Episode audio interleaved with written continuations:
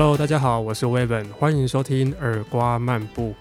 在这集开始以前呢，我想要对所有的广播节目制作人还有 Podcast 主持人们致上一个最大最高的敬意。因为我现在开始做趴开始之后呢，发现原来主持节目跟访问来宾是多么困难的一件事情。虽然大家现在听到呢只有两集两集的访问，但是其实我已经其实有累积了一些节目在后面了，因为我之后有一些规划可能会。呃，不会这么长访问这样，所以想先累积一些集数，所以就先做一些访问的累积。但是在这段时间呢，我就发现哦，访问真的是非常困难。可能我常在就是在幕后帮主持人们做录音的工作，会觉得说哦，呃，他们访问怎么好像都很轻松这样子。可是殊不知我亲自下去做之后，就发现这是一件非常非常。困难的事情，而且需要一些经验的累积啦。呃，我所以我现在也在学习。然后前面的节目啊，如果收到一些听众的回馈，然后在这边我想要跟大家讲一下。首先呢，就是在我的第零集我的导聆当中，我念错一个字，叫手忍。那时候我念成手捻，在这边跟做个更正，并跟大家说声抱歉。然后。还有有人跟我反映我咬字并不是很清楚哦，对，这是因为我长久以来习惯，而且我其实平常并不太会讲话。我讲话的时候可能就是跟同事沟通啊，或者是上课的时候，对，有时候我会必须上一点课，就是公司会派我一些工作，要教主持人们如何使用录音器材。然后帮他们做一些课程，呃，所以这这个时候我才会讲到话。可是平常其实我讲话很少。然后因为我长期下来讲话，其实会有一个不好的习惯，就是我会把字都咬在嘴巴里面，都粘在一起。所以这点我会努力更正。另外，我想问问听众有没有推荐的语言治疗师这一类的课程，或是医生这样子？因为其实我发现我讲话的发音位置其实是不是很好的。每次讲话我都会觉得。口干舌燥，然后喉咙超级超级的痛，我在这个我是蛮困扰的，想说之后可能会在节目上蛮常讲话的，然后如果每次访问到后面都大沙哑的话，我觉得也不是很好，对我的身体也不是一个非常好的状态。这样，所以想请教大家有没有推荐呢？如果有推荐的话。就欢迎请私信留言给我。好，接下来就要进入我们今天的节目内容。呃，在今讲今天的节目内容以前，其实我有去网络上查了一下，看大家有没有讲相关的东西。其实还蛮多的，就是呃有关录音器材，然后。空间建制的东西，因为最近大家有越来越多的人想要加入 Podcast 的行列，身边有许多的朋友问会问我这些相关问题，因为我是这个产业里面的人，所以大家会想要问问我有什么不错的建议，或有什么不错的选择。那我想说，那就直接身边就直接讲一集节目，然后当做我的。单口节目的练习。好，首先呢，我们会大家其实有做功课的人应该都知道，我们主要收人声的麦克风呢，就是有分为动圈式麦克风，还有电容式的麦克风。好，首先我们先来讲动圈式的麦克风。吼，动圈式麦克风的基本构造呢，它就是有线圈振膜，还有永久磁铁，所以它才会称为动圈式。当声波进入麦克风的时候，振膜会受到声波的压力产生震动，然后才会就会产生。电流，电流讯号，这个时候，这个电流讯号呢，再经过我们的录音界面，就可以传送到电脑里面去。如果你们家里有 KTV 的话，就是我们声音讲进去之后，再透过我们的 KTV 的麦克风前级，然后经过里面的一些效果器的处理，然后再过到扩大机，再到喇叭，然后再听到我们在外面听到的声音，这样子，这是这是一个呃，不管是电容式还是动圈式的麦克风，就是呃收音这件事情的一个。流程，然后动圈式麦克风的优点啊，就是它便宜耐操，你随时插都可以用。然后它的缺点就是灵敏度低，高低频的反应差，然后比较重。然后如果你想要有比较好的声音呢，你一定要有一个麦克风的前级。然后关于麦克风的前级啊，我要跟大家分享一下它是做什么用的。呃，其实我会把它形容像是你水塔里面的加压马达。如果你没有加压马达的话，你可能在一定的水量之下，你可能的水龙头打开，呃，水量会很小。可是你有加压马达之后，你只要水稍微转开一点点，它就很大。如果没有加马达的话，如果你想要一样，你想要一个很强的水柱的话，你一定会想要把压水管。压水管它是它是可以喷得很远，没错。可是你会发现它的水柱是非常的小的。所以只要我们麦克风的前级。够力的话，我们其实不用转太多的音量给它，我们就可以收到非常饱和的声音。而且我们在忽远忽近的时候，也不会发生有音量音量距离感很明显的状况发生。然后，如果我们的前级不够力，我们可能硬转它，我们可能变成说，呃，容易会收到一些杂讯，机器机器里面的杂讯。然后我们忽远忽近的时候，也会变成声音会突然忽大忽小，然后太近会爆掉，太小又收不到声音的状况。所以我们会建议说，呃，如果你是使用动圈式的麦克风，呃，最好是可以搭配一支前级这样子。接下来我们讲电容式的麦克风哦，电容式的麦克风的发声原理。是音频进入麦克风后震动了振膜，然后振膜再透过极板之间的电容变化形成电位差，再透过内部 IC 产生类比或数位的讯号。所以呢，电容式的麦克风都必须要加一个四十八伏特的幻象电源。但现在四十八伏这个东西有时候会变成是。呃，幻象电源的代名词，其实很多的机器它并不会是满满的四十八伏特。然后你在买电容式麦克风的时候啊，也不要跟老板讲说，哎，为什么我的麦克风没有我我买电容式麦克风，可是他们说要加电源，哎，怎么没有给我什么插头之类的，并不是哈，而是是讲说我们的 mixer 跟录音界面呢，它会透过 XLR 的麦克风线。就是平衡接头，我们也叫做 Canon 头，它会给它一个四十八伏特的电压，让我们的电容式麦克风能够运作。然后电容式的麦克风的优点当然就是敏感度很高，频率频率响应很宽，收音细节很丰富，所以它就会常在我们的呃录歌手的录音室里面会出现，因为我们想要收到。呃，非常清晰的声音，它敏感度高，这个优点同时也是一个缺点。只要你的声学环境没有处理得很好，就是会把身边周围所有的。杂声都会收录进去，这是我们其实是不想要的，所以才会很多人推荐说，只要你是在家里录，如果你没有做好声学处理的话，会建议你使用动圈式麦克风的原因就是这样子。但刚刚我前面有讲到吼，如果你的动圈式麦克风想要推的好听的话，一定要再加购那个叫做麦克风前级，或者是你要买一台就是呃能够推得动你麦克风的很好的录音界面这样子。这些都是要投资下去的，然后有些人都会想要以呃现在最红的百灵果的声音做一些作为标准，他们的器材吼其实投资非常高啦，我真的不建议你们大家以他们为基准，不然你们会烧非常非常多的钱。我觉得你们前期如果你们还没有要决定好好经营 Podcast 的话，我觉得先不要这么做。不然你到时候都要再重新再转卖之类的，其实还蛮麻烦的。待会儿后面我会稍微简单讲一下怎么建置一个不错的空间，让你能够使用电容式麦克风录出还不错的声音，这样子你就可以省下一些。经费好，接下来我要跟大家讲，呃，就是你们在购买麦克风的时候，怎么看它上面标示的一些资讯。首先，我们先来讲麦克风的指向性哦。我们来看指向性的时候，你会看到那个在购买麦克风的时候，它会画一个圆圈圈，然后上面有标示什么零度啊、三十度、六十度、九十度到一百八十度这样子，然后它里面有画一个实线，它上面实线如果实线呢？它画满了实线，就是画一个圆圈的实线，那个叫做全呃全向型的麦克风。然后如果它画成一个像心形的形状，那个叫心形麦克风。然后如果它画成一个很尖、比较尖椭圆的那种图形呢，那个叫做我们叫做枪形。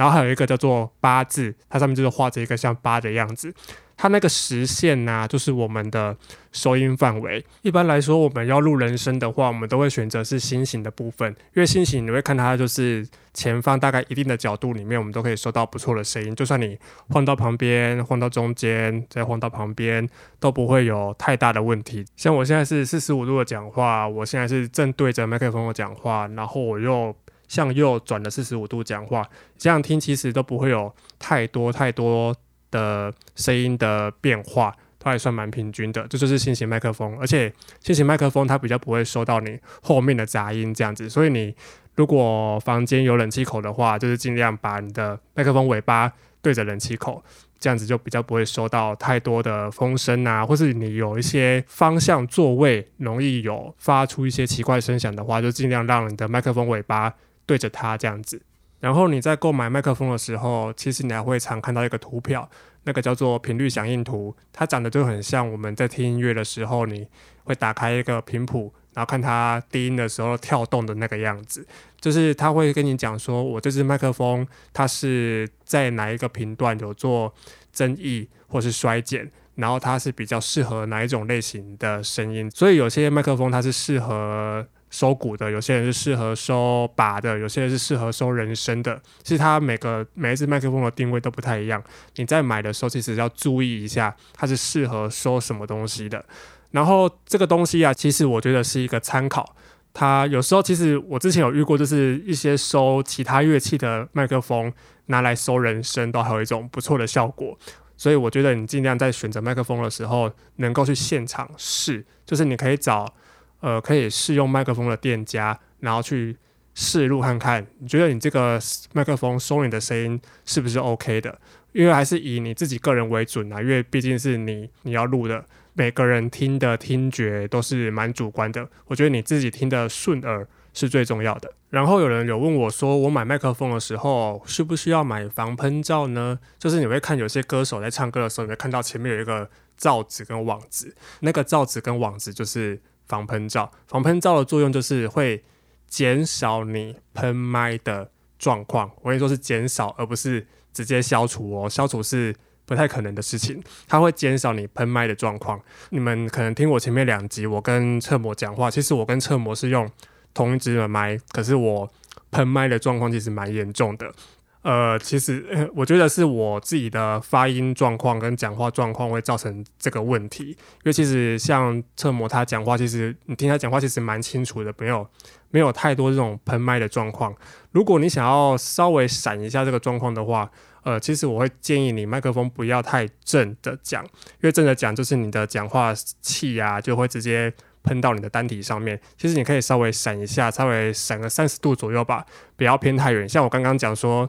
呃，新型麦克风会有一个弧度嘛，你不要偏离那个弧度太远，声音其实都不会摔得太多，而且有时候声音还可能还会比较好听一点。因为有些麦克风的厂商在它的使用说明书上面会建议你说。呃，可以不用那么的至中讲话，可以稍微偏一点，可以收到更好的声音效果。所以要不要买这个防喷罩呢？就看你自己。到时候去现场试麦的时候，看看你讲话的方式是不是很容易喷麦的。像我可能就是属于那种容易喷麦的人。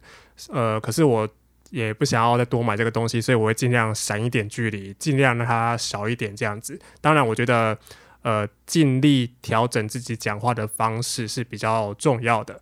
好，接下来就是现在呃防疫的关系嘛，我们要保持社交距离，我们跟麦克风也要保持一个适当的距离。像如果我们麦克风太近的话，像我这样听，虽然声音很饱和，可是呢，我只要稍微喷一下，那个声音都会爆炸，会很可怕。然后太远的话呢，我又听不清楚我讲话声音。你就像我刚刚讲的电。动圈式动圈式的麦克风如果没有过前级的话，太远会摔声。像我刚刚就是，其实我没有过前级，我是直接插录音界面的，所以刚刚我一拉远就会听到很明显我的房间的空间的声音都进来了，而且声音变得非常的小声。呃，这是我们不想要的，所以我们会尽量保持一个适当的距离，就是让不要太近，也不要太远。我刚刚说那个太近呢，会变成那个很闷、低音很多的那个状况，我们叫做接近效应，就是很像你别人跟你讲话，在你耳边突然间讲悄悄话的时候，就是突然间有个轰轰轰的声音，就是那个意思。你就就把你想象说，呃，麦克风就是我们的耳朵，你不会希望说有人一直在你耳边这样。那很可怕，会还是会希望他可以用一个适当的距离跟你慢慢的说，所以这个距离怎么抓呢？我我们基本上都会抓一个拳头，一个拳头的距离，然后比较灵敏。如果你讲话比较大声的话，可以再稍微远一点，没有关系。但可是当然就看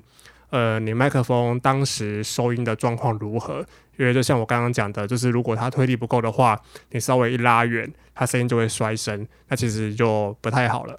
介绍完麦克风之后呢，我们接下来简单讲一下录音界面这个东西。录音界面就是我们麦克风要透过录音界面呢，才可以在录进录进电脑里面去。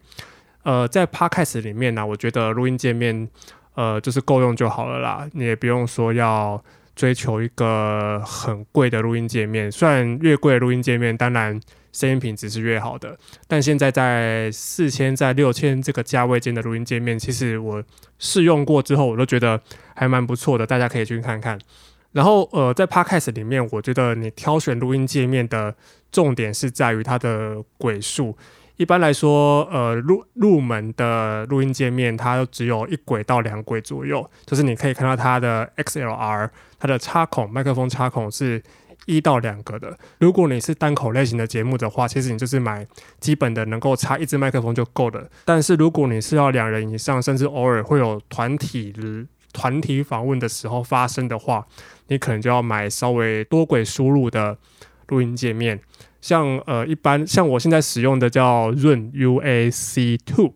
它是二印的，就是两个输入的麦克风，所以我最我至多就是只能放两只麦克风输入。如果我要访问多一点人的话，就是要呃扩充它，就是我要么就是麦克风共用，要么我可能就是外接一台 mixer。再接到录音界面，再让它进去。所以你要选择你的录音界面，就完全端看你的节目类型，你是单口的呢，还是要多人访问的？然后多，如果你是多人访问的话，我会蛮推荐你使用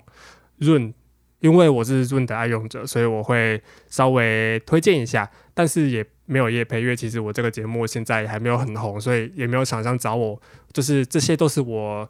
呃，个人使用过的器材的经验这样子，在多轨的系统里面呢，Zoom 的 Live Track L 八，它是近期它提供呃 Podcast，然后现场广播这一类型的使用场景推出的一一台录音界面，然后也是 Mixer，而且它比现在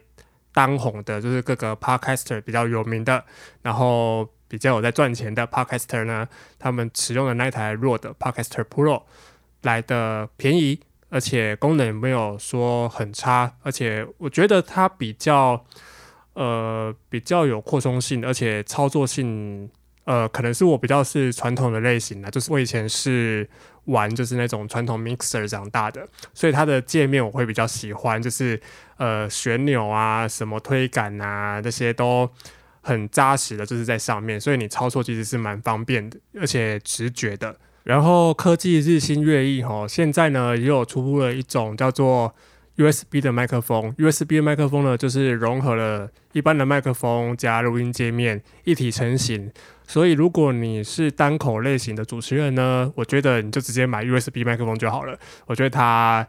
你可以省去很多你要思考麦克风跟录音界面，还有那些有的没有的搭配的问题。呃，它给提供给你一个非常简易的选择。但 USB 的麦克风其实我没有使用过啦，我我是只有听听那些呃 YouTuber 他们有一些测试的影片，我就觉得大部分都还不错啊，就是一定价位以上的都可以。所以你们在选择麦克风的时候，其实你们可以去找找那些使用者的影片。看看听听看他们的声音是如何的，但我还是必须先说吼，你们看的那些影片啊，就真的是参考用而已。因为你的录音的环境，你的人本身的声音，其实就跟那个 YouTuber 在录影的时候的状况其实是非常不一样的。所以如果你听他的声音很棒、好听的时候，并不代表说你买了这支麦克风，你就可以能够产出跟他一样效果的作品出来。如果能的话啦，就是还是尽量去。有实体店面能够让你测试的店家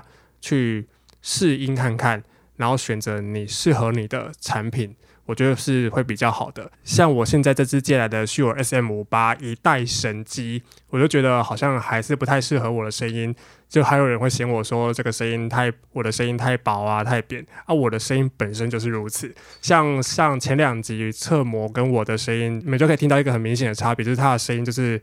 哦，就是好听嘛。啊，我的声音就是嗯薄薄的。然后监听系统的部分呢，就是选一副你平常在听其他 podcast 的耳机，这样就可以了。你不用再选择多高级。这样在软体的部分，我在 podcast 的社团里面发现很多人都是使用 Audacity，因为 Audacity 它就是免费好用，而且它还有那件降噪的功能，所以其实一般的 podcast 的话，呃，用 Audacity 其实就很足够使用了。如果你有买录音界面的话，其实现在很多的录音界面呢都有附赠录音软体，像 Cubase、Ableton Live 这些，它的 L1 版就是简易版就很够用，你也不用再多加些什么，除非你想要再做一些特别的音效处理。OK，接下来来到最后一个部分啦，就是我来讲空间。空间其实我觉得是占录音这件事情里面最重要的部分。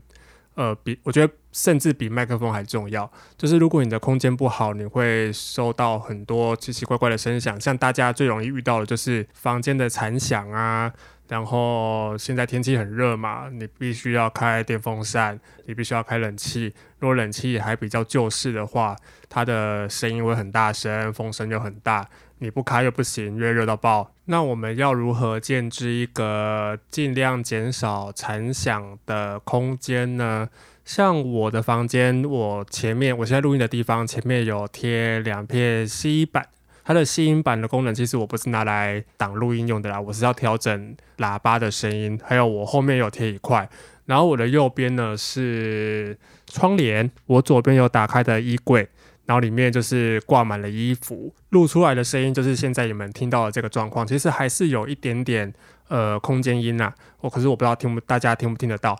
仔细听还是会有。然后现在我现在冷气是开着，所以也会有点冷气的声音。可是我就是尽量避开我刚刚前面讲的，就是麦克风的麦，就是麦克风的收音头不会对着出风口。